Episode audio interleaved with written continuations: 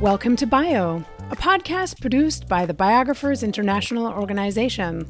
Bio is devoted to promoting the work of biographers and advocating for biography as a genre with the support of biographers and biography lovers worldwide. I'm Bio member Jenny Skoog in New York City. On each episode, we talk with biographers about their work.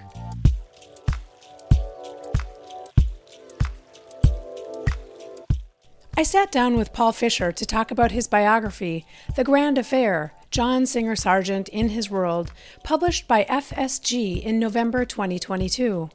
We recorded our interview at the annual Bio Conference in New York City on May 20th. Paul Fisher, welcome to the podcast. Who is John Singer Sargent? John Singer Sargent is a fantastic American international painter whom many people love and adore. Whenever I speak about Sargent, I ask how many people are, you know, secret Sargent, arcane fans, and many people, their hands shoot up. It's amazing how many people love Sargent secretly or in public. I had never heard his name, but I have seen his work, which I found to be very fascinating. His most famous work is Madam X, as which far is, as I know. Which is right here in New York. You can go visit it at the Met. So tell me about this painting and why it's so relevant to his career. Madam X is a fantastic painting that I go visit every time I'm in New York, and um, it, it, intrigues a lot of people. A lot of people have heard rumors about it, and like many a Sargent painting, it has this kind of deep set of secrets, and it, it suggests somebody that you maybe have met before, or you'd like to know that you'd like to know a lot more about. Um, Madam X has a huge backstory. When I first started my project, I was not going to write very much about Madam X. I ended up writing three or four chapters just because there's so much to say about this particular painting and all that it says about Sargent's view on men, on women, on life, on sex, the whole bundle. Well, you said something interesting about there's a lot of secrets involved with this painting, and that seems like a metaphor for his life. Yes. He was a homosexual. Well, I mean, this is what's tricky about dealing with Sargent. I'm a queer historian who deals with all this kind of queer history, and the, the labels that are created at the time and now are often insufficient to describe people's complexities vis a vis gender and sexuality. And that's the beauty of Sargent. Uh, there are certainly people who have described him as gay, or I, I tend to call him queer because I talk about his sexual un- unconventionality, his gender unconventionality in more nuanced ways, and also use a lot of the terms from his time to try to situate him in this fantastic, dazzling world of Paris art studios and in, New York City and um, the whole international art world in which he lived.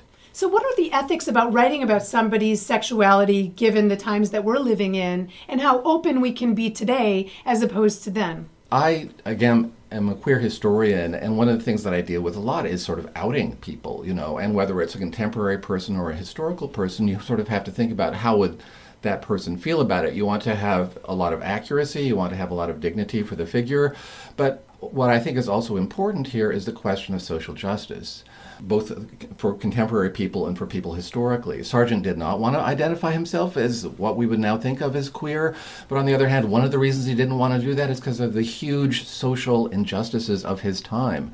And what, what I try to do too is say why that matters and why it, it makes Sargent a more interesting art, artist to look at today.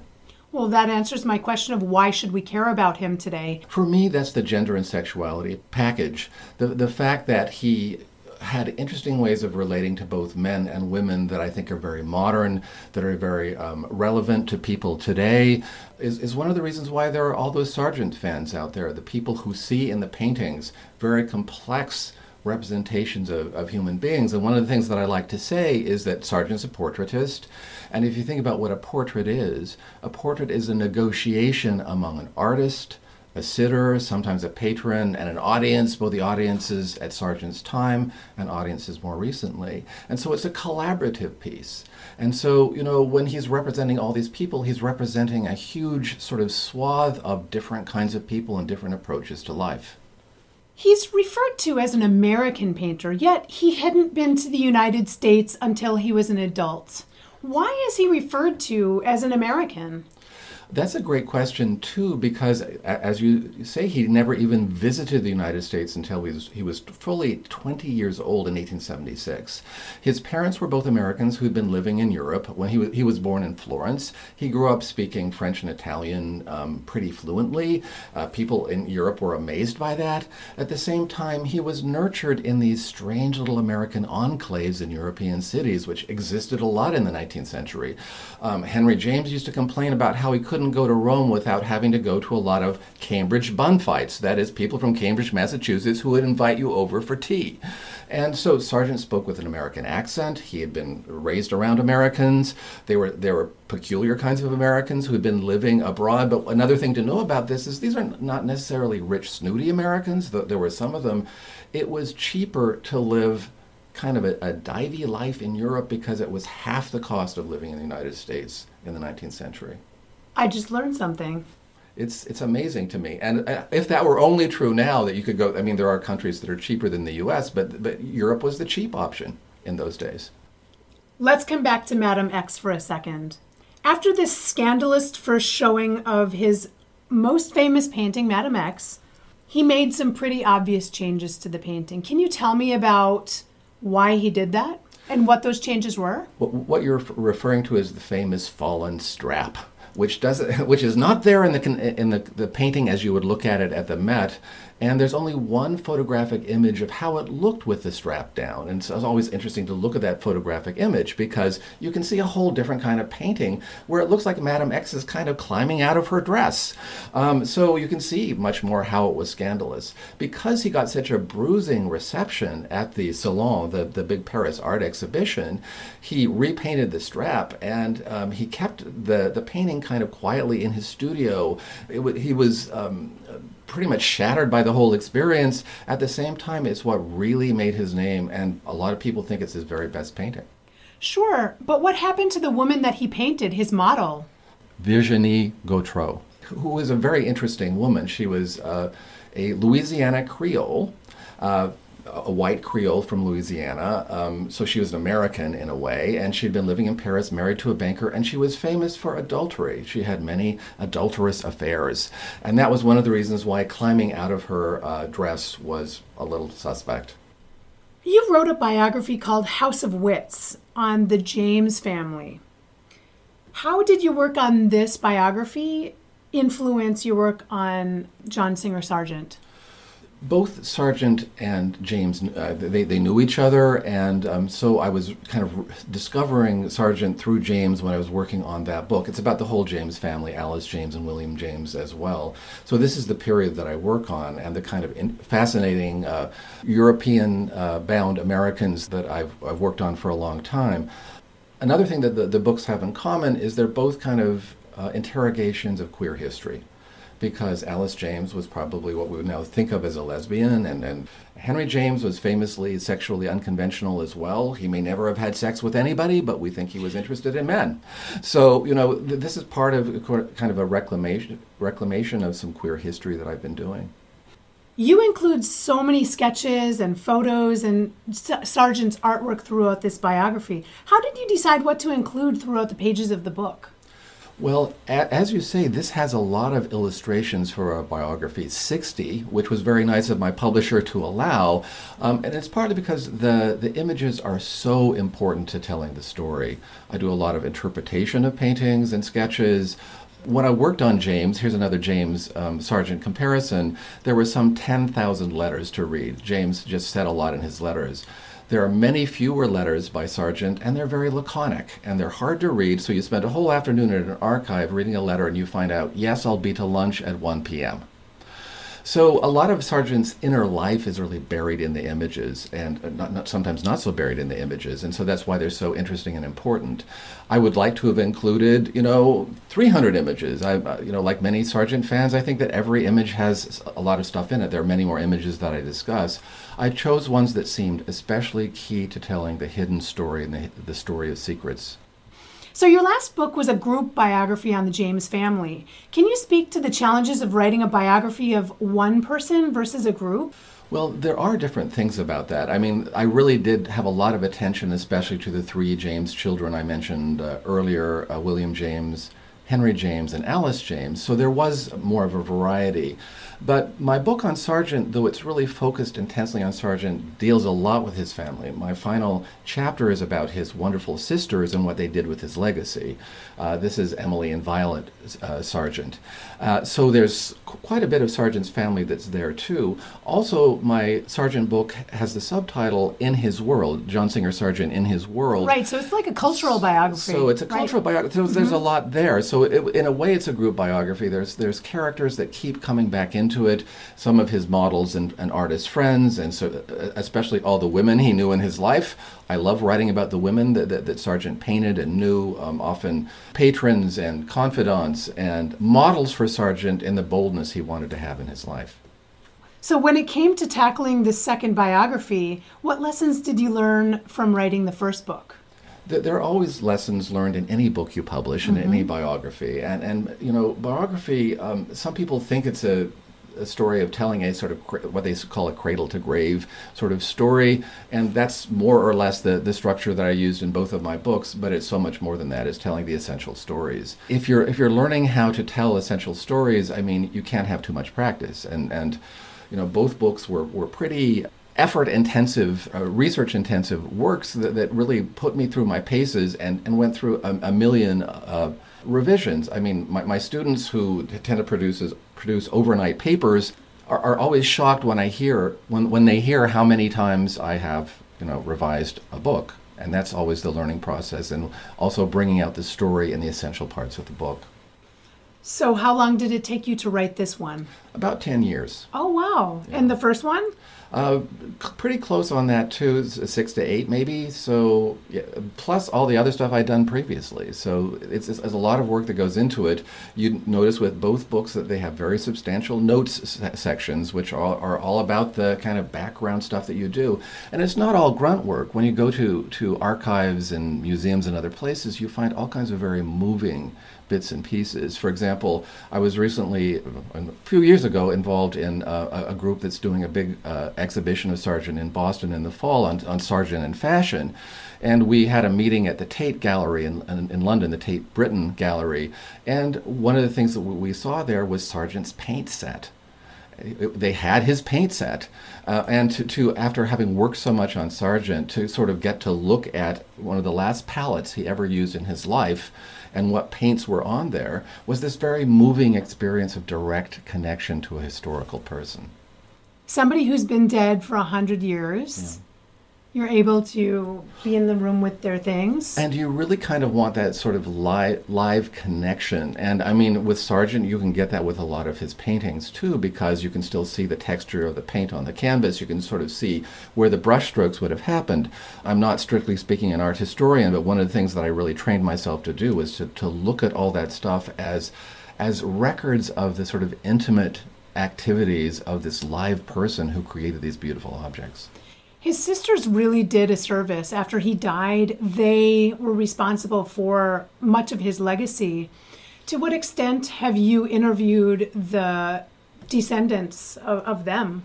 Well, well, it's interesting. One of the main people who works on Sargent is a, is a guy called Richard Ormond, who's a descendant of Violet Sargent, and he has been one of the people who's been instrumental in bringing back Sargent's legacy since uh, the, about the 1980s. One thing to know about Sargent uh, as a painter is that he was very well known and, and regarded in his lifetime, but then his reputation went through a long eclipse, and it was sort of brought back in the 19, 1980s. And, and Richard Ormond's one of the people who who has done that and has been very generous in sharing some, some things that weren't already in, in archives. I, have met him a couple of times. He's a very uh, interesting guy. And it's mostly through the kind of documents he's been able to provide. He donated a whole bunch of documents to the Museum of Fine Arts in, uh, while I was working on this that were very instrumental to filling out the picture. I find it fascinating that Sargent did not necessarily, like, he didn't he didn't really care about many of his little paintings that he would do, let's say in the Alps. I wonder how many little paintings of Sargent's there are out there because he was so prolific, yeah, yeah. right? So, yes, there are many of his pieces are in museums, but I wonder how many personal pieces are out there that people don't even know are John Singer Sargent or, you know, worth something. I that came up to me in, in reading this book.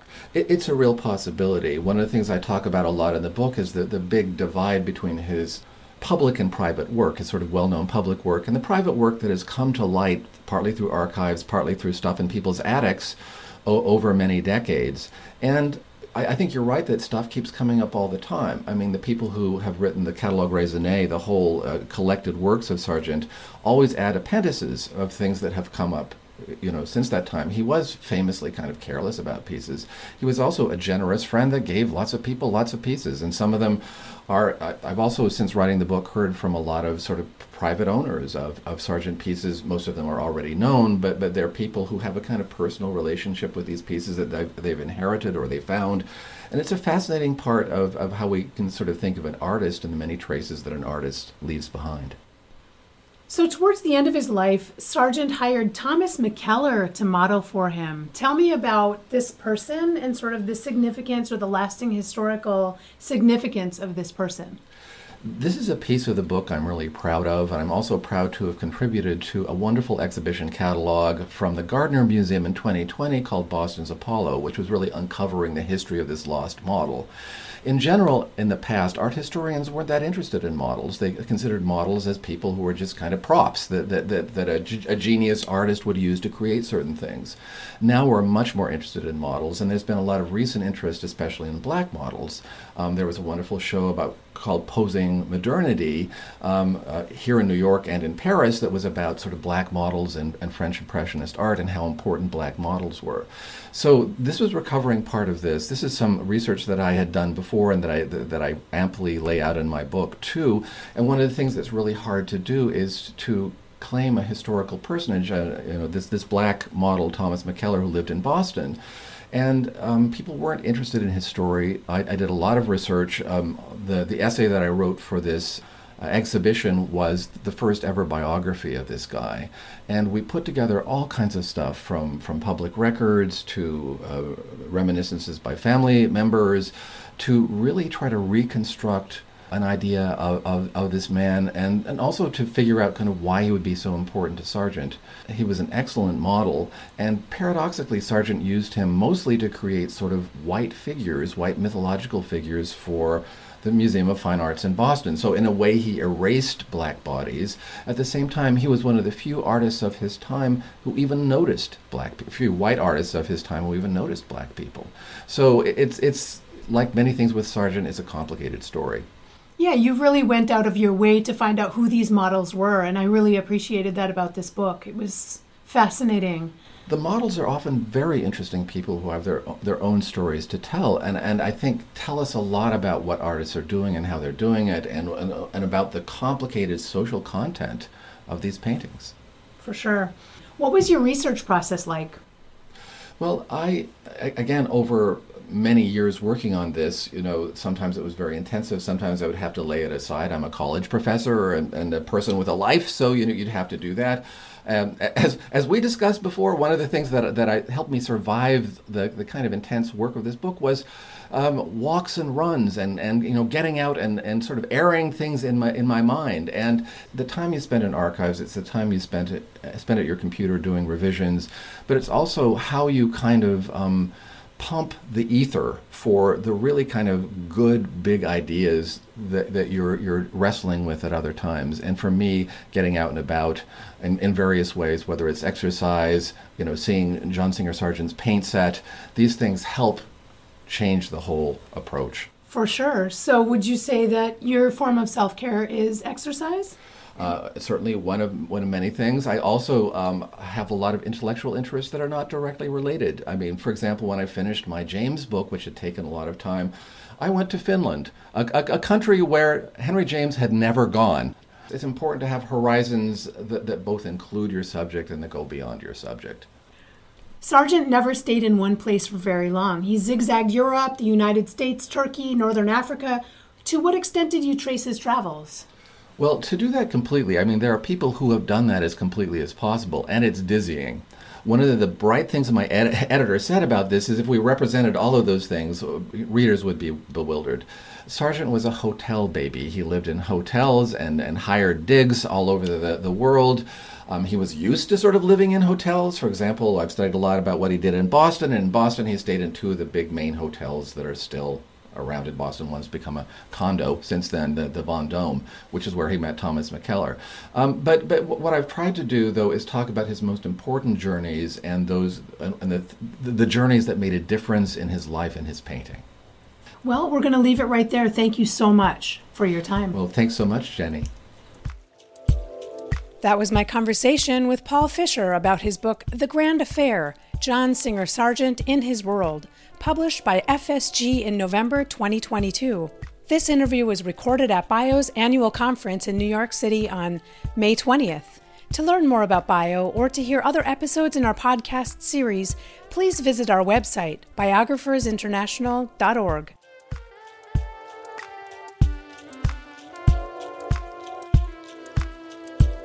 I'm bio member Jenny Skoog in New York City. Alani Hodge created our theme music, and until next time, thanks so much for listening. Have a great week.